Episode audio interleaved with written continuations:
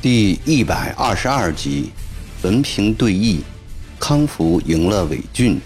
播音：微信哥。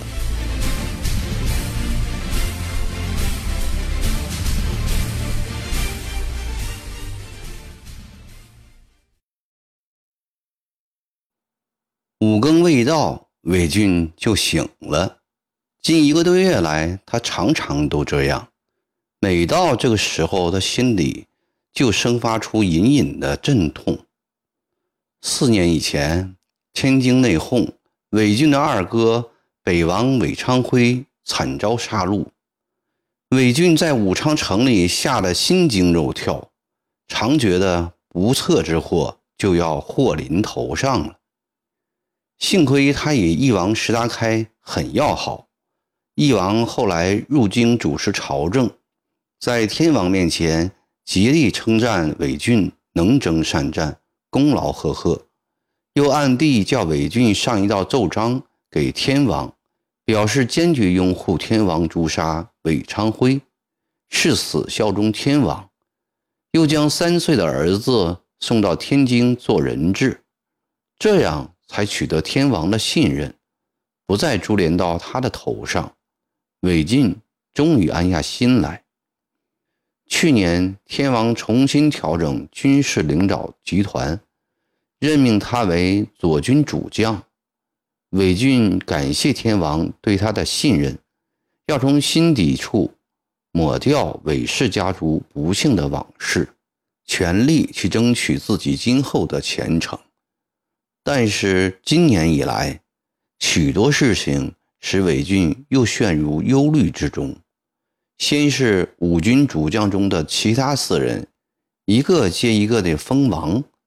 中军主将蒙德恩是天王最宠信的人，在朝廷中服食朝纲，封赞王，他不能说什么。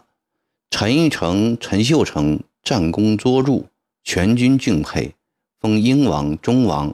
韦俊也没有什么意见，但李世贤参加起义时不过才十来岁的娃娃，这些年战功平平，封右军主将又不够格，现在居然也封世王了，而他始终只是一个义。论功劳，别的不说，单是两次下武昌的功勋，就让李世贤远远不及。论资历，归好三年，韦俊就受封国中爷，赏穿黄袍，而李世贤只是一个普通圣兵。李世贤凭什么能封王呢？难道就是因为他是李秀成的堂弟吗？而自己不能封王，是否也是因为是韦俊辉的胞弟呢？想到这里。韦俊浑身发冷，感到前途一片阴暗。最近从天津传来消息，说天王族弟干王洪仁干要追究他丙申六年丢失武昌的责任，拟撤销他左军主将之职，召回天津。韦俊心里想，自己在天王心目中尚有点位置。凭借的就是手下八千子弟兵，倘若召回天津，离开了弟兄们，如同鱼儿离开了水，成为了别人砧板上的菜了。江南大营的溃败，不仅没有给伪军带来欢喜，反而使他又添一分恐惧。战事不利，天王要用他，一时还不会下手，打了胜仗。力量雄厚了，就会想到要铲除异己了。丙申六年的内讧，不正是发生在踏破江南大营之后吗？他天天的忐忑不安，也曾暗暗想过：大丈夫岂能眼看着人为刀俎，己为鱼肉，而不思动作？但如何动作？学当今的翼王出走边角，还是学前朝的闯王遁入空门，他觉得都不好。天已经放亮了，韦俊仍然心烦意乱。他起床，推开窗门，正是暮春季节。长江南岸的池州府，草长莺飞，春意盎然。他想，城外的春意必然会更浓。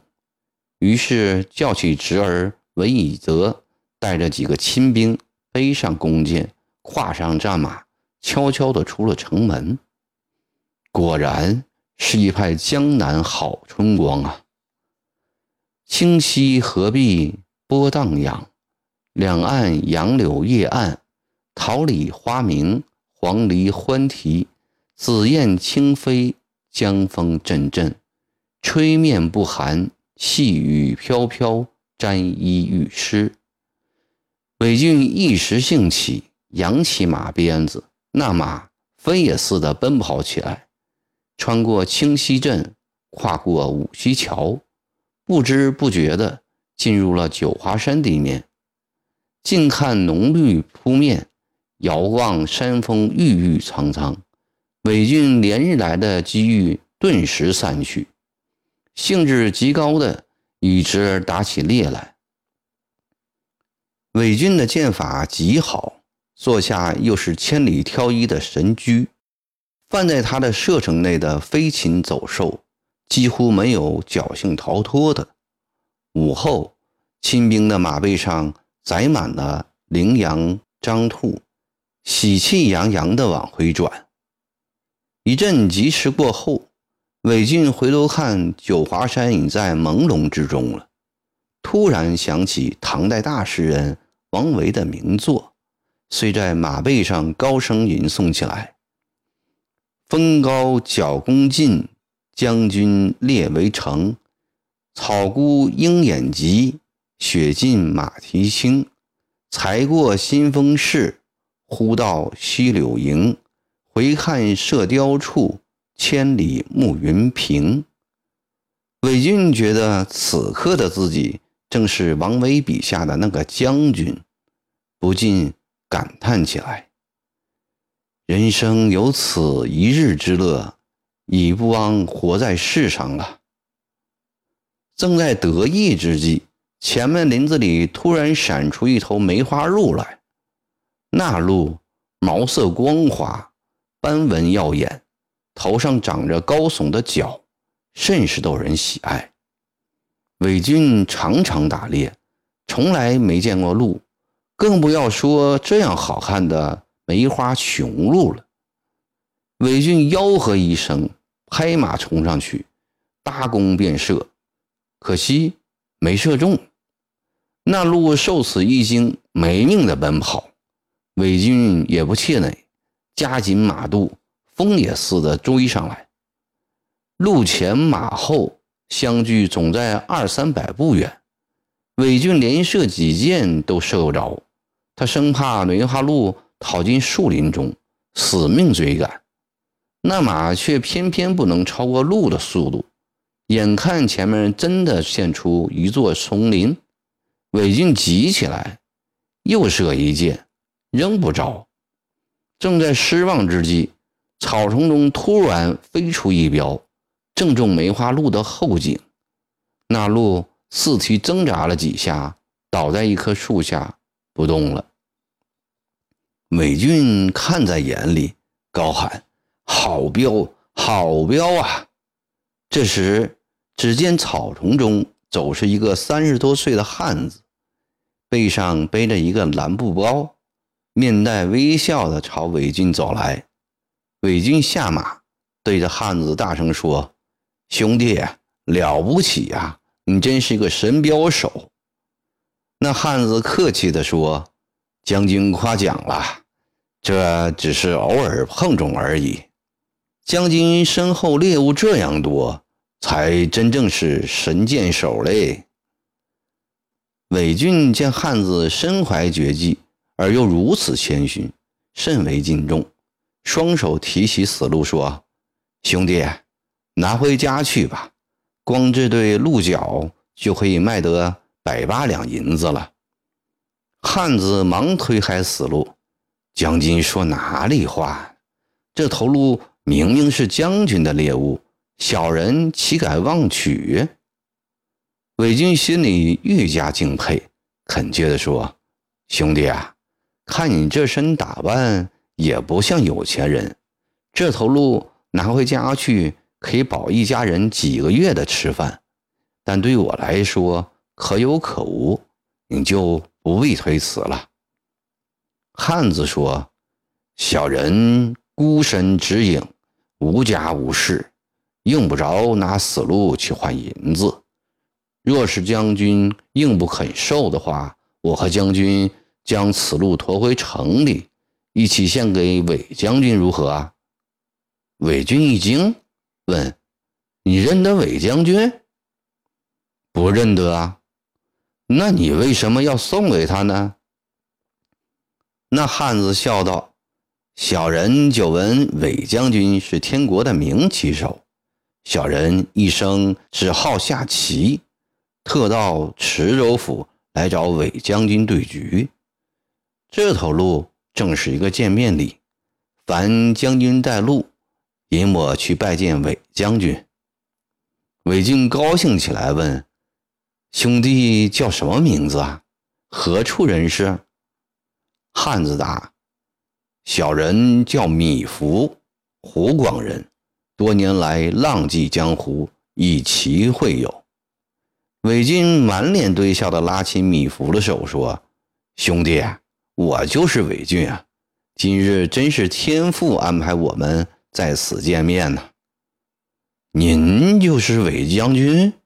小人有眼不识泰山，刚才多多冒犯。”米芾刚要下跪，韦俊一把拉住，两人说说笑笑，一起进了池州府。韦俊吩咐载路款待米芾。杯盏之间，韦俊知道米芾不仅精通镖法，而且拳剑刀棍样样精熟，十分喜爱。吃完饭后，又特意留住米芾下围棋。米芾从蓝布包里取出一盒围棋来，韦俊立时被棋盒上那条。穿云破雾的银龙所吸引，米芾打开棋盒，取出几粒子来。韦俊接过棋子，摸摸掂掂，眼中射出惊奇的光彩。米芾，你这棋子非比一般呐，不是寻常之物吧？韦俊出身富豪，见多识广，虽说不出此棋的许多佳处。但见其色泽质地，已知它的价值。米芾凑过脸去，小声说：“不瞒将军呐，这和棋是乾明宫中的御用之物啊。”哦，韦俊又拿去几枚棋子，细细摩挲，睁大双眼看着：“怎么会到你的手里呢，将军？”容米芾日后慢慢禀告。久闻将军乃义军中围棋高手，今夜陪将军围几局如何？韦俊心想：他不告诉我，兴许是不服我的棋艺。今晚就请看看我的手段吧。两个人不再说话，文凭对弈，静观莫思。四周一片寂静，唯一的响声就是棋子扣在木盘上所发出的铿锵声音。韦俊的棋艺使米芾心里称赞不已，而米芾则更使韦俊暗自佩服。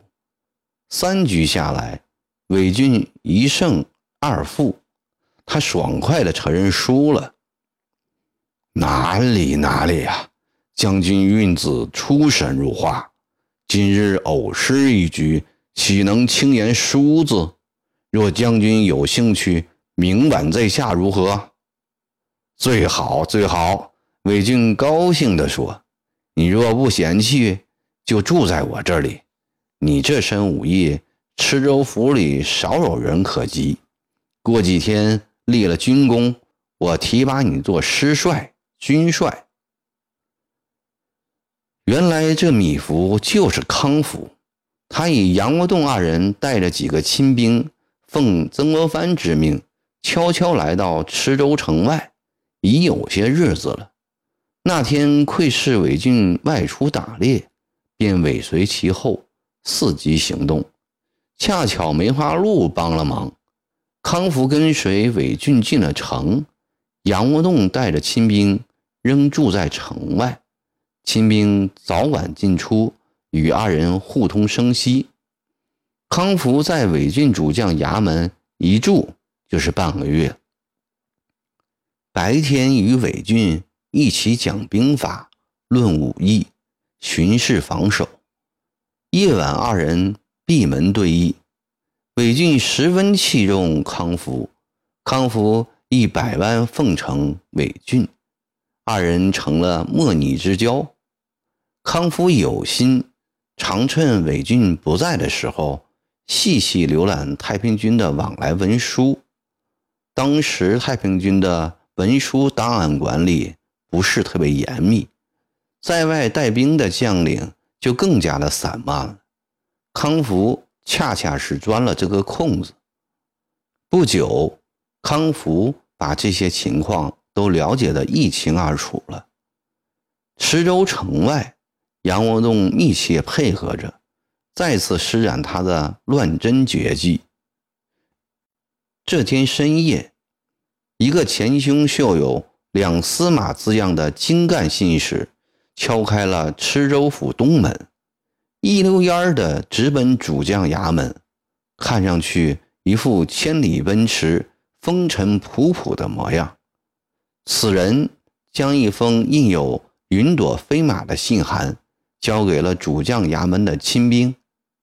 这种印有云朵飞马的信函，在太平军中唤作云马文书，是一种特级的重要文书。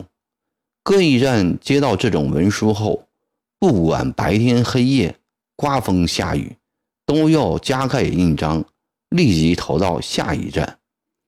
亲兵见信函上盖着沿途二十几个驿站的印章，一一验证无误，并开了一个回条。那两司马接过回条，拨马便走，并没有留下一句话。